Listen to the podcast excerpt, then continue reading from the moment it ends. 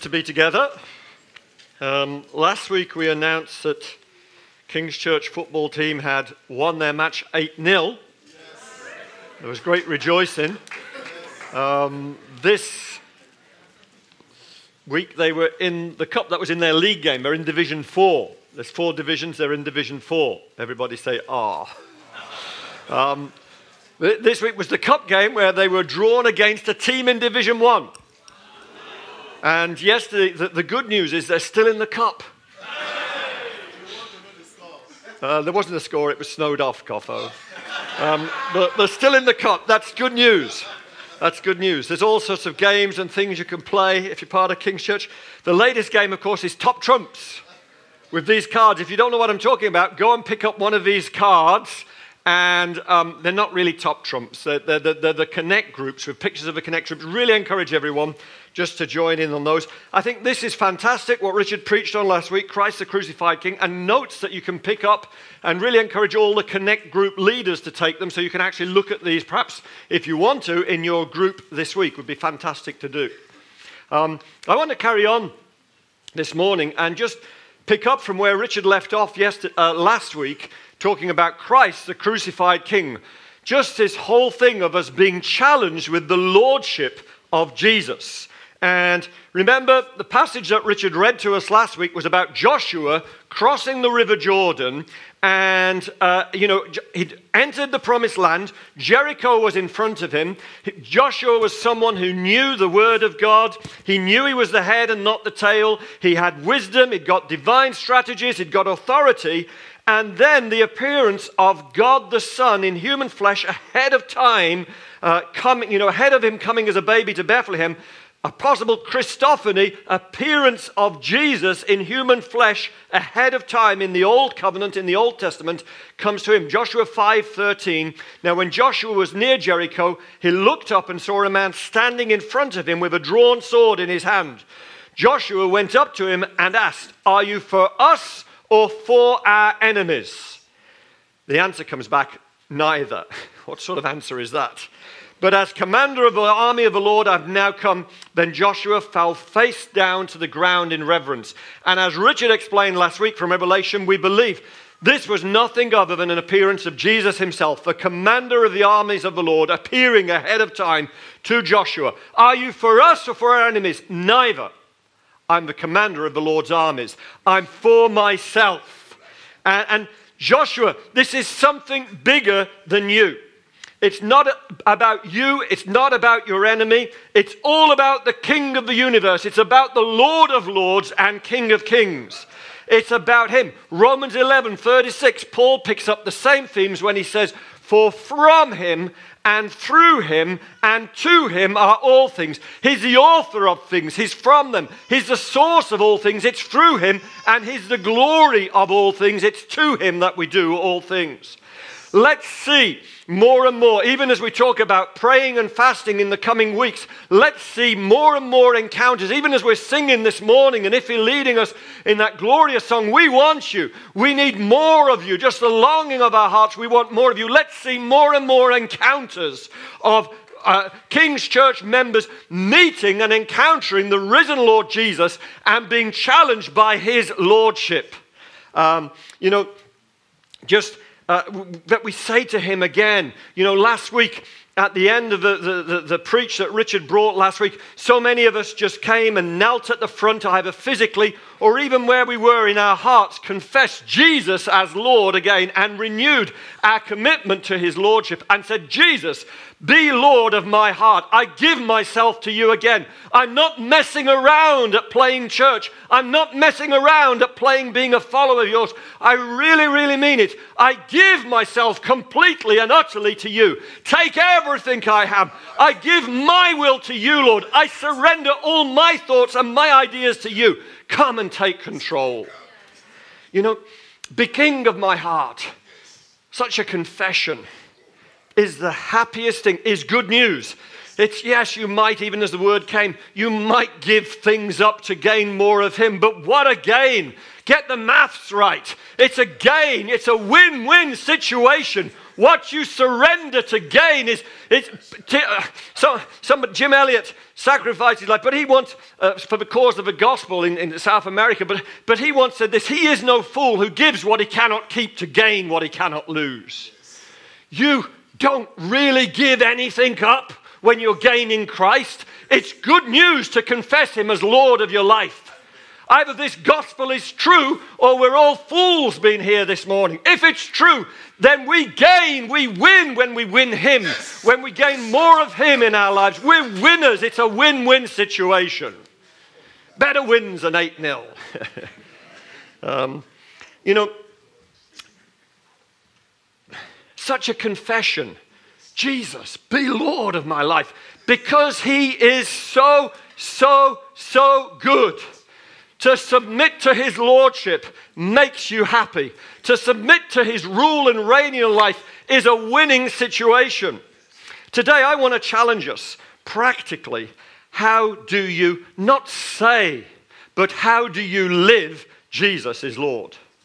It's easy to pay lip service to an idea, a concept, a thought, a, an idea, an expression that you like. It sounds good. However, what does it look like? when Jesus is Lord of my life? Well, as we said, it does look happy. Even if you're going through difficult times, even if there are storms, even if there are, are, challenges in front of you, it looks happy when your will is submitted to His will.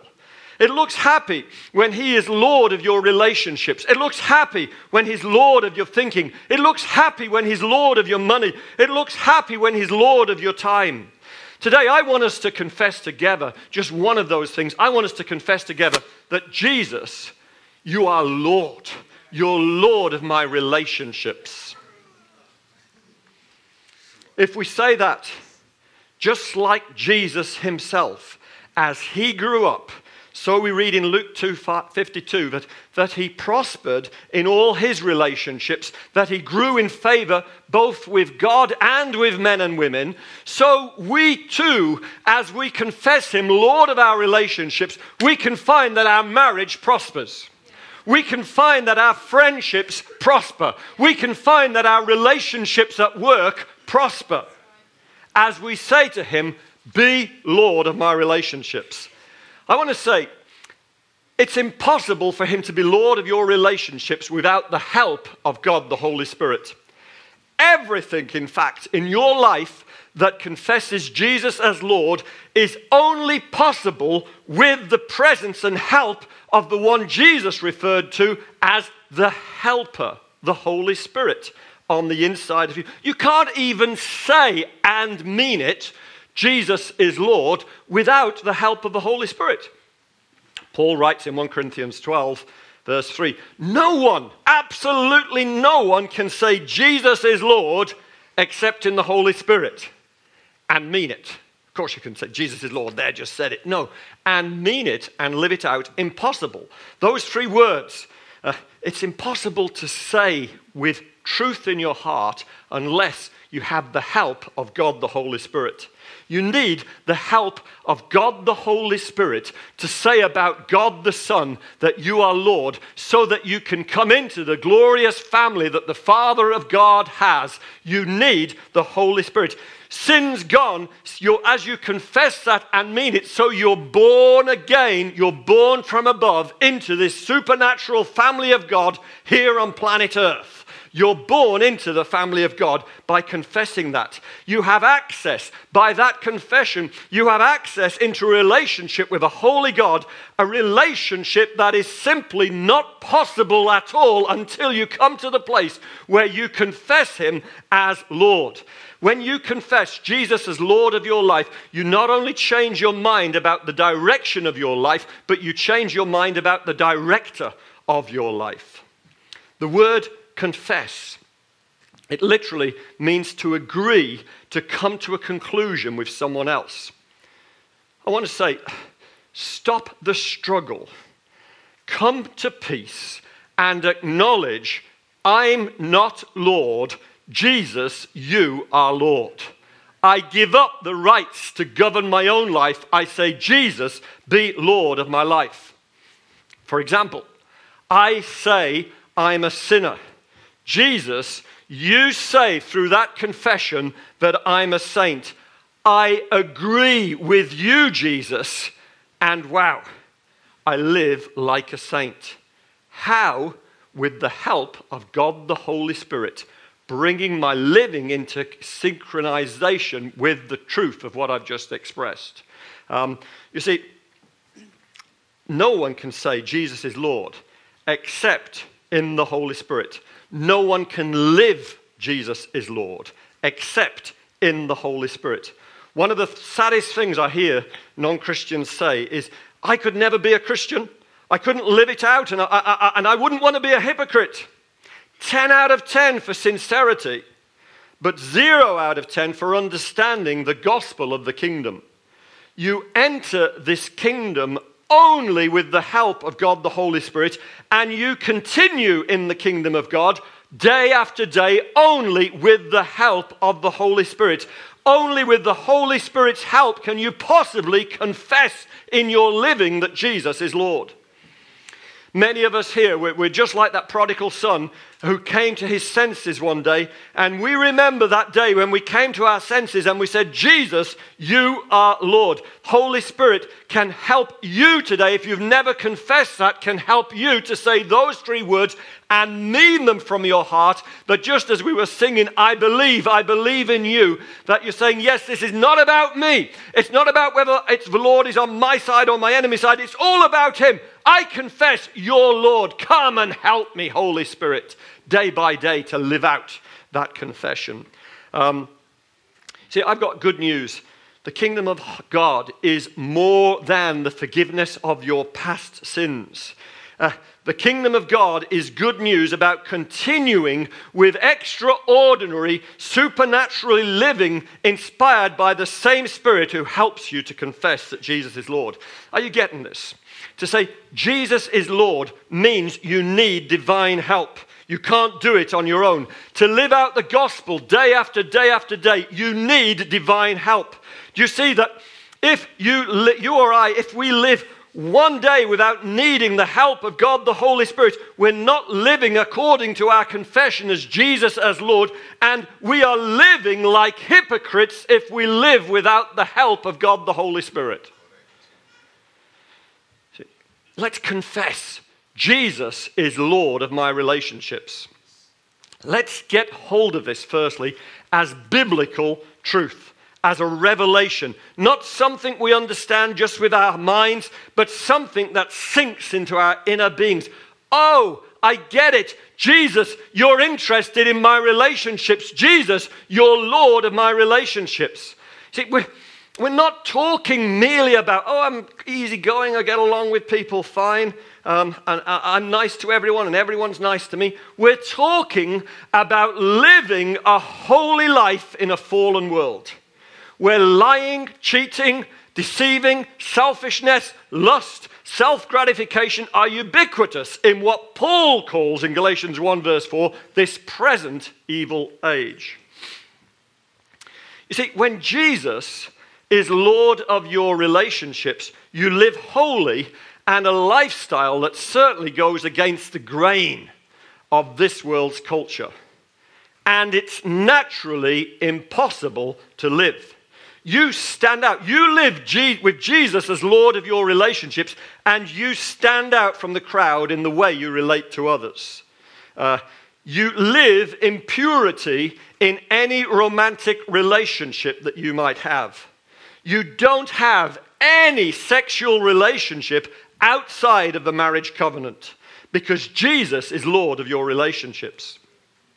Paul writes in Ephesians 5, verse 3, he says this But among you there must not be even a hint of sexual immorality or of any kind of impurity or of greed, because these are improper for God's holy people. You say Jesus is Lord of your relationships, and there's no hint of sexual immorality in your relationships with others. Live like that in your hall of residence at university, in your street, in your flat, and you become an outlier in the culture in which we live. You are different when you live like that but you are happily demonstrating the gospel of the kingdom in the way you live with Jesus as Lord of your relationships. you do want to get married, you are attracted to the opposite sex, and you start to form friendships in groups, and then maybe spending time alone with someone you begin to like. But it's done in such a pure way that there is no sexual, uh, no sexual relationship until you're married. The writer of the Hebrews puts it like this in Hebrews 13, verse 4. He says, Honor marriage and guard the sacredness of sexual intimacy between wife and husband, God draws a firm line against casual and illicit sex. Jesus is Lord of my relationships. The Holy Spirit enters my inner being and empowers me to say those words and start living them out in a world that less and less honors marriage. Is it just me, or do you think when you're watching TV, um, that more and more and more, it just seems people be getting used to it. You know, what we see in the soaps and films, and, and people move in with one another and they're living with one another before they even think about getting married. And they're certainly having sexual relationships before they even think of moving in with one another. And do you find yourself, if you're not careful, sometimes being drawn into the, the storyline so much you think, oh, great, they've got together and they've gone to. Isn't that? You suddenly think, what are you thinking? Um, you know, some of our young couples getting married these, you know, this last year, I know some of people surprised that they even want to get married at such an early age. Uh, and people certainly thinking that they will have been having sex regularly before their marriage day. Do you understand? You stand out when you live with Jesus as Lord of your relationships. You are different. You're a holy people. It's totally impossible to live like that without His help. And it's totally possible to see His Lordship in this way and relate with others in this way with the empowering help of God the Holy Spirit. It's God glorifying and it makes you happier in the end. Full of the Holy Spirit, His Lordship oozes out of my life in my relationships, not just in sexual purity, but with love joy, peace, patience, kindness, goodness, gentleness, faithfulness, self control in all my relationships. These are so deeply embedded in my heart, in my inner being, as the fruits of the Spirit come out, because I live conscious of needing the help of God the Holy Spirit day after day.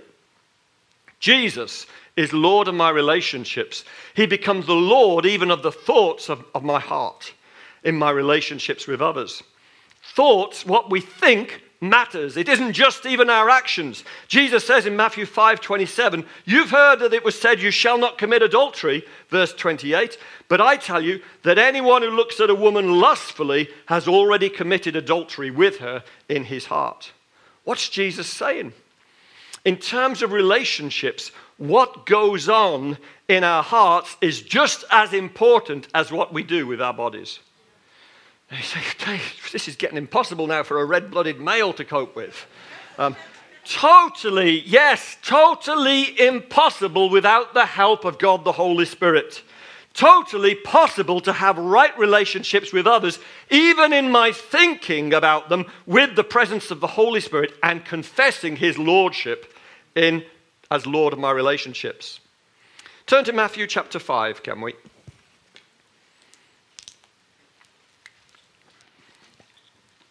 And verse 21. Jesus says here, You've heard that it was said to the people long ago, You shall not murder, and anyone who murders will be subject to judgment. But I tell you, says Jesus, that anyone who's angry with a brother or sister will be subject to judgment. Again, anyone who says to a brother or sister, raka, which means idiot, is answerable to the court. And anyone who says, You fool, will be in danger of the fire of hell. Therefore, if you're offering your gift at the altar, you're coming to worship, and there remember that your brother or sister has something against you, leave your gift there in front of the altar. First go and be reconciled to them, then come and offer your gift. Are you getting this? Thinking even matters. It really matters on a Sunday morning, doesn't it, that our singers and music- musicians help us to worship. And they did a great job this morning. We'd all be appalled when it came to our corporate time of worship if the singers had their hands in the pockets the whole time, looked miserable, and everybody else around you just followed suit, and it was just like a misery meeting. Uh, you know, it really matters what I do at work. It really matters that when I'm at work, be it in the school classroom, be it here in the church office, be it whatever I'm doing, it really matters that I do it as worship to the Lord. That really matters. Um, we, we all hopefully get it that worship really matters to God. However, Jesus says here in Matthew chapter 5 that more than our worship, it really, really, really matters to Him that our relationships with one another are right. Don't bother singing. Don't bother working as, as, as an expression of worship to me, Jesus says, unless you've got things right with one another. Uh, if you've got things right with someone you might have offended, then bring your worship to me. But don't bother doing it until your relationships are right. Uh, it, it's far more important. He wants to be Lord of our relationships, you see, before ever He's Lord of our singing, Lord of our work, Lord of our ministry, whatever that is. You say, but what about if it's not so much that I've something against someone, but, but someone's got something against me? Jesus still wants you in that situation to reach out to be reconciled as much as he wants you to worship. Bitterness destroys. Bitterness destroys marriage relationships, it destroys friendships, it destroys families, it can even destroy nations, and it destroys church communities too. It needs to matter to me that someone might be offended with me. I need to be different to the average person in the street in how I deal with it if someone has something against me. I go and I get reconciled to them. In my life, I, have never put the phone down on anyone, but I've had people do it to me a few times. And um, I have, by God's grace, I've always rung them back and rung them back, even if I put it, rung them, kept on ringing them back. So if you ever put the phone down on me, I'll keep ringing you. Um, because why? Because Jesus is Lord of my relationships. It matters to Jesus that you and I don't give up on one another in our relationships. Jesus is Lord of my relationships with my enemies. Uh, Matthew 5, next verse, verse 25, Jesus says, Settle matters quickly with your adversary, with your enemy, who is taking you to court. Do it while you're still together on the way, or your adversary may hand you over to the judge, and the judge may hand you over to the officer, and you may be thrown into prison. Truly, I tell you, you'll not get out until you've paid the last penny. Do you get this? We don't want to get to court cases. We want to put things right, even with people who have legitimately or rightly or wrongly got something. We want to get it settled. We don't want to go to court. Uh, if it matters to the Lord that we're at peace with our enemies, then think about it. How much more does it matter to the Lord that within the church community that we're at peace with one another in the body of Christ, that there is peace and good relationship with one another? 1 Corinthians 6, uh, Paul writes there, I'm reading from the message, you know, how dare you to the Corinthians who were apparently taking one another to court? What a good church that was. He says, How dare you take each other to court when you think you've been wrong? Does it make any sense to go before a court that knows nothing of God's ways instead of a family of Christians? The day is coming when the world is going to stand before a jury made up of followers of Jesus. If someday you're going to rule on the world's fate, wouldn't it be a good idea to practice on some of these smaller cases? We never, ever, ever take one another to court. We sort it out ourselves as believers together. Jesus has to be Lord of my relationships in the church community. Avoiding court cases is easy if you don't let anger in your heart drag on towards somebody else. Ephesians 4, verse 25, Paul makes it very clear. Therefore, each of you must put off falsehood and speak truthfully to your neighbor, for we are all members of one body. What you do matters to me. What I do matters to you. So he says in verse 26 In your anger, do not sin. Do not let the sun go down while you're still angry. And do not give the devil a foothold. Do you get this? Anger is okay. We can all experience anger and frustration at, with one another at times. There is nothing wrong in feeling angry. However, if it's still going on after 24 hours, it's no longer anger, it has become bitterness. Jesus is Lord means I never go to sleep angry. Do not let the sun go down while you're still angry. In our marriage, Philippa and myself have usually, not always, but usually followed this, even if it's meant a very late night with me trying to convince her I'm right. And um, usually ends up the other way around, but anyway. Um, I, you know, and I know from personal experience more than, and many of you do if you're honest, more than 24 hours, and it, it, it changes something something changes. It can spill from a, a, bad evening or a bad discussion into a bad couple of days. And the longer it remains, the more deep rooted it becomes. Short accounts, saying sorry, getting things right, even if you don't agree, but declaring love for one another and agreeing to disagree maybe at times.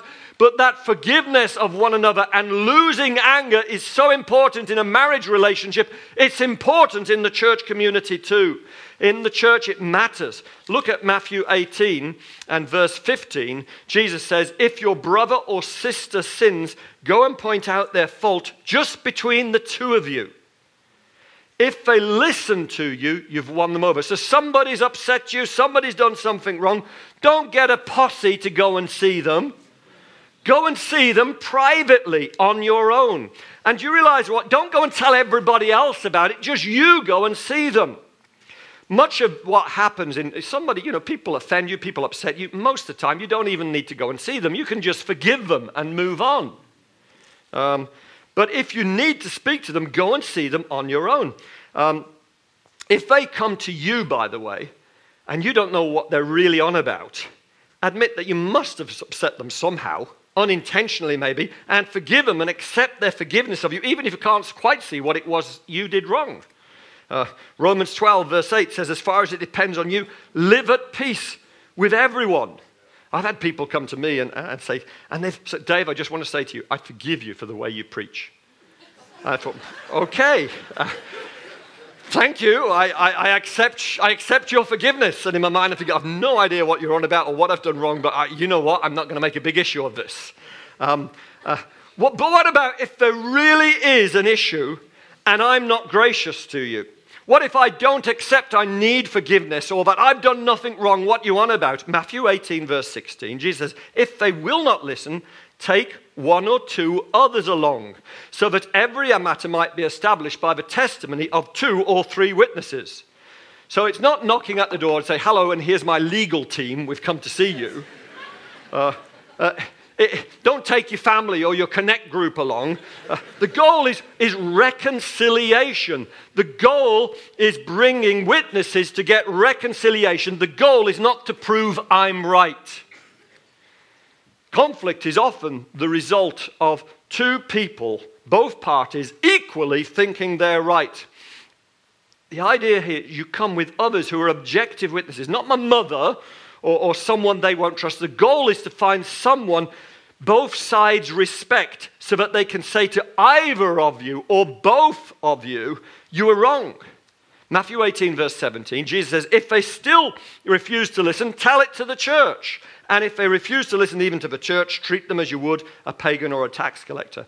Telling it to the church does not mean coming on a Sunday morning with a megaphone. It does not mean putting a big long Facebook post about it all either. Uh, it, it, it, means, I believe it means telling the, those who lead the church, just as in James 5, those who lead the church have a special authority to pray for the sick and anoint them with oil. It means telling the leaders who represent the church and putting it in their hands and leaving it to the leaders then to decide whether it's necessary to treat someone as a pagan or tax collector. And even those people we want to treat well. Jesus is saying in all these things, relationships are really, really important. I need to be passionate about having good relationships with people if Jesus is Lord of my relationships. It matters, it means a lot to Jesus. The church is the reason why relationships matters. At Matthew 18, next verse, verse 18, Jesus says, Truly I tell you, whatever you bind on earth will be bound in heaven, whatever you loose on earth will be loosed in heaven. Again, truly I tell you that if two of you on earth agree, right relationships, about anything they ask for, it will be done for them by my Father in heaven. For where two or three gather in my name, there I am in the midst binding and loosing and, and, and seeing prayers answered and knowing the presence of God where two or three gather his name is all in the context of forgiveness. You think of Shadrach, Meshach, and Abednego under great persecution, being thrown into a, a, fiery furnace, what was their confession? They agreed together, we're not going to bow down to your idol, Nebuchadnezzar, and we believe in, and we believe the Lord can rescue us, and even if he doesn't, we're not bowing down. In that agreement together, in the fiery furnace, the Lord himself is manifest. And the king said, I don't see three, I see four men. Uh, a fourth man in the fire. Um, if you've got unforgiveness in your heart, if you've got bad relationship with a brother or sister, it is, you know, uh, it is the, in the church community, then don't be surprised you don't feel the presence of God. Don't be surprised you lack spiritual authority. And don't be surprised your prayers are not answered. Jesus has to be Lord of your relationships. When He's Lord of your relationships, there's, there's, there's a freedom there's an authority that comes to you that, that when you pray, you know you can pray with two or three others and know He's present. You can pray and know your prayers will be answered. You can ask anything in His name. Husbands, Peter writes to the husbands and says, in the same way, 1 Peter 3 7, be considerate as you live with your wives uh, and treat them with respect as the weaker partner and as heirs with you of the gracious gift of life so that nothing will hinder your prayers. Men, you can fast and pray till you're blue in the face. But if you're not helping with the vacuuming and cleaning and mopping and sorting out the bins, don't expect your prayers to be answered. Jesus has to be Lord of your relationships. The Bible's very practical. It's not just about singing songs on a Sunday morning.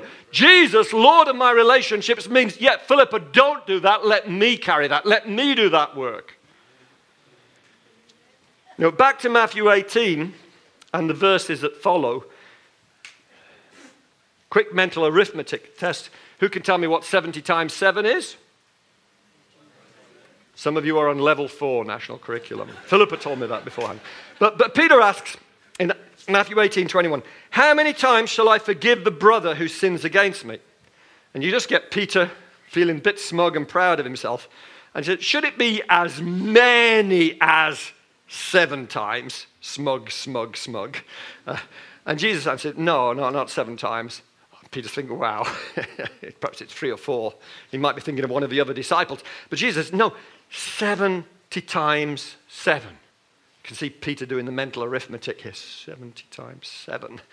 490. Uh, no, I'm sure he realized what Jesus was saying. I forgive, I forgive, I forgive, even though they don't deserve it. Even though they're serial offenders, I keep on forgiving. Forgive them when they. How did you get into the kingdom of God? Did you deserve to be forgiven for your sins? Jesus loved you and forgave you before you did anything. You didn't deserve it. None of us did. So I don't hold up forgiveness, even if they refuse to repent. Even if they refuse to repent, I still forgive them. Uh, Joyce Meyer said, Unforgiveness is like drinking deadly poison and thinking the other person is going to die. Do yourself a favor and forgive quickly. Um, you know, Matthew 18, 23 to 35. We won't, haven't got time to read it all now. But you just read the story. You know it, many of you, I believe. The story of the unforgiving servant who himself is forgiven a huge debt. And, and, and the king forgives him. And then he goes off and finds another servant who owes him such a little bit and is unforgiving to that servant and has him thrown into prison. The king gets to hear about it and he says, You wretched man, what have you done? I'm going to throw you now into prison for what you've done, your lack of forgiveness. And, and in the story, Jesus says, So shall, these are sobering words, so shall my heavenly Father do to you uh, if you do not forgive your brother or sister from your hearts. You don't, do you understand? You hold up forgiveness and you don't just have the one who's doing harm to you or has a debt to you against you, but you have God trying to get you to forgive. God loves you too much to let you think forgiveness is acceptable in the kingdom of God. Uh, unforgiveness is acceptable. Unforgiveness is totally unacceptable uh, in the kingdom of God. Unforgiveness is the number one destroyer of marriages, of relationships, of churches, of families, of nations. Unforgiveness is the number one destroyer of individuals who hold unforgiveness in their hearts. Impossible to really confess that Jesus is Lord and hold unforgiveness in your heart. Jesus at the cross, what does he say? Father, forgive them, for they don't know what they're doing. He's Lord of my life.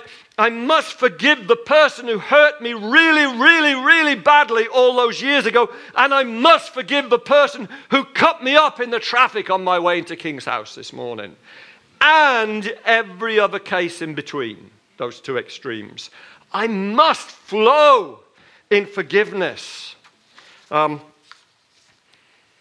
Jesus, this Lord I confess, tells me how to pray in Luke 11, verse 4. Forgive us our sins as we forgive everyone who trespasses against us, who sins against us. This isn't optional. It isn't a perk. It isn't getting to a higher level of Christianity. This is basic if you want to live life as a follower of Jesus. Uh, for if, Jesus says in Matthew 6 14 to 15, if you forgive other people when they sin against you, your heavenly Father will also forgive you. But if you do not forgive others their sins, your Father will not forgive you your sins. Unforgiveness exists because people believe you're wrong and it's time for you to get punished. But Jesus says that's the moment you can start to bless others. I remember there was a church leader who came out to visit Philippa and myself in Congo and just basically didn't understand what was going on out there and wrote this very, very bad report, which had implications for us later on.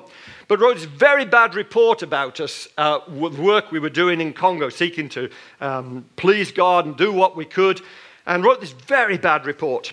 Um, when we, many years later, I was in a conference where this church leader was present, and he was an older man by then, and um, it was at a conference center called Nettle Hill where they had special seats. First few seats were, were like United Nations seats, and you sat there, and the church leaders used to rush and get there early. Just the first few rows only were the special seats where you could sit and swivel on your chair, and you had a little microphone to speak into a desk. And then further back, all the other seats were just normal, standard seats. Uh, and so I never usually got there early, but one day it was Graham Deacon gave me a lift in. I got in early. And I sort of rushed, put my Bible down thought, yay, I've got, I've got the best seat. Haven't I done well here? I've got one of these really good seats. I sat down there and waiting for the conference to start. And then I looked behind me and I saw this church leader who years previously had done this bad report. I'd forgiven him, but there was something still in my heart that I, there was still a pain. When I, I saw him there, I felt God clearly speak to me go and offer him your seat. So I, I got here early for this and I just felt the Lord impressing it on my heart. No, go and And I went back to him and I sort of knelt by his side. He got a walking stick at the time. And I said his name. I said, do you, do you want to come and take my seat? As I said it, believe me, if ever I've heard angels sing, seriously, I, am not joking. If ever I'd heard angels sing, that was the moment when I knew the Lord was pleased with me. Because I'd sought to bless someone who, in my eyes, in my interpretation of things, had done things in a bad way towards me and acted wrongly towards me. Uh, he didn't take up the seat, but I knew that I'd pleased God at that time. You know, Jesus calls us to bless even our enemies. I want to just sort of, just in finishing, just make it very clear. Please don't get mixed up between forgiveness and trust. Otherwise, you'll never forgive. Um, some people never forgive as they don't understand the difference. They, they, they, think they have to trust the person who, who violated them if they forgive them. That isn't true. The woman who's been raped doesn't have to trust the rapist, again, but she does have to forgive him according to the Lord. Um, you know, you don't have to trust someone to forgive them, but you do have to forgive them from the heart. Uh, and in a husband and wife relationship, in church relationship, it's important where there's, where there's forgiveness that, and trust has been broken down, that trust is, is worked at. Trust is, is something you, you seek to reestablish. Also, don't think just because you still have pain, you don't hold, I'll forgive you when the pain goes. No, you forgive even when you're in pain. Um, recently, I had somebody just abuse my, my trust, and basically, in a roundabout way, they took money from me. I confronted them about it. They were defensive and managed some weak apology about it. And I forgave them. They've never given me the money back, and I've not sent any, any letters demanding the money back. I don't expect to get the money back. Uh, uh, I would not trust them with money again. But I've forgiven them, do you understand? From the heart, and so there's nothing between us. Uh, uh we are, we say it so often, we are a community building community. Unforgiveness is con- contagious. You don't forgive, and it affects the people around you. You don't forgive your family, uh, and your family, you and your family suffer just as much as the person you don't forgive, if, if, if not more. It matters to Jesus that forgiveness flows freely amongst us because we will upset one another, we will offend one another. In the workplace, in the church community, in the connect group, even as they begin to take off in a new way, it matters that forgiveness flows freely. I just want to say one last thing Jesus is Lord of my friendships with all ethnicities. King's Church, there's scores of nationalities represented amongst us across the sites, the four sites. I don't just relate to the Congolese, because that's where I was born, Congo, or just to the British, because that's the country where I grew up. It would be so sad if we ended up with connect groups that were all uh, Malaysian or all Ghanaian. One of the immense joys of King's Church, of being in a church like this, is seeing so many different nations represented. Genesis 1 I believe in a literal Adam and Eve, otherwise, I can't understand passages like Romans 5.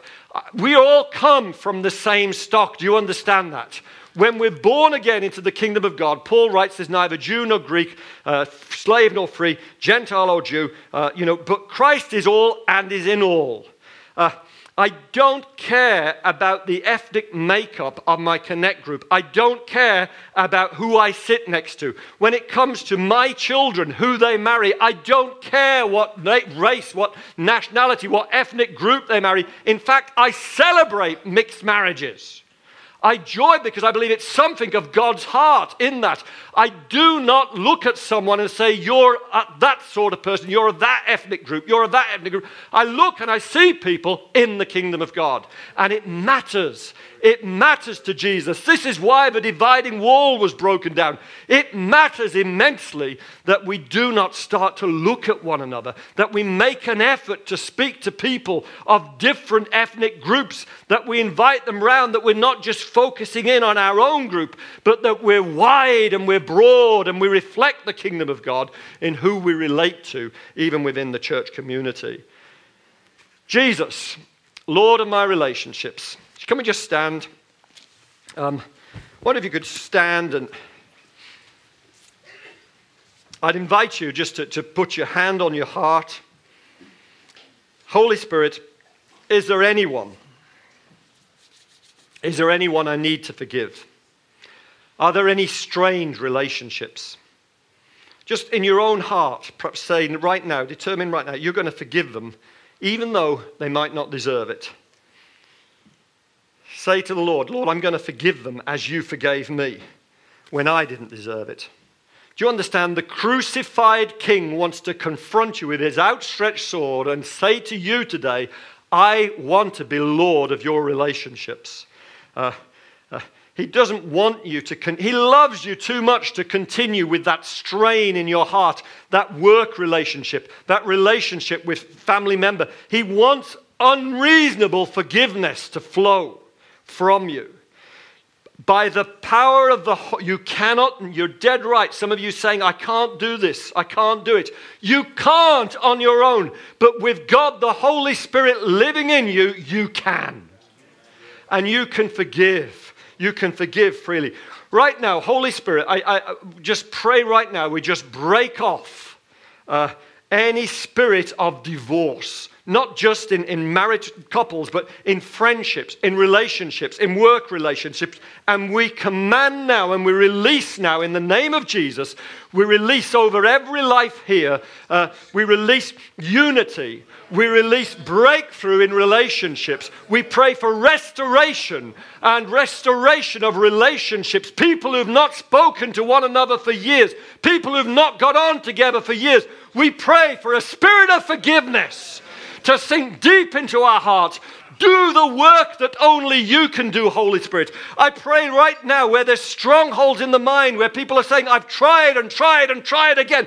We pray for renewed hope to see relationships restored. We pray for clarity over issues of confidence, over issues of trust but we pray for deep rooted forgiveness to flow from our hearts. And we say, Lord, let there be great grace right now over King's Church. We speak great grace for sustained forgiveness and reconciliation. And we pray that this will have a domino effect and it will cause reconciliation to go from the church into the streets, into the workplaces, into the places of education, into the schools, we pray in Jesus' name. Amen. Amen. Amen.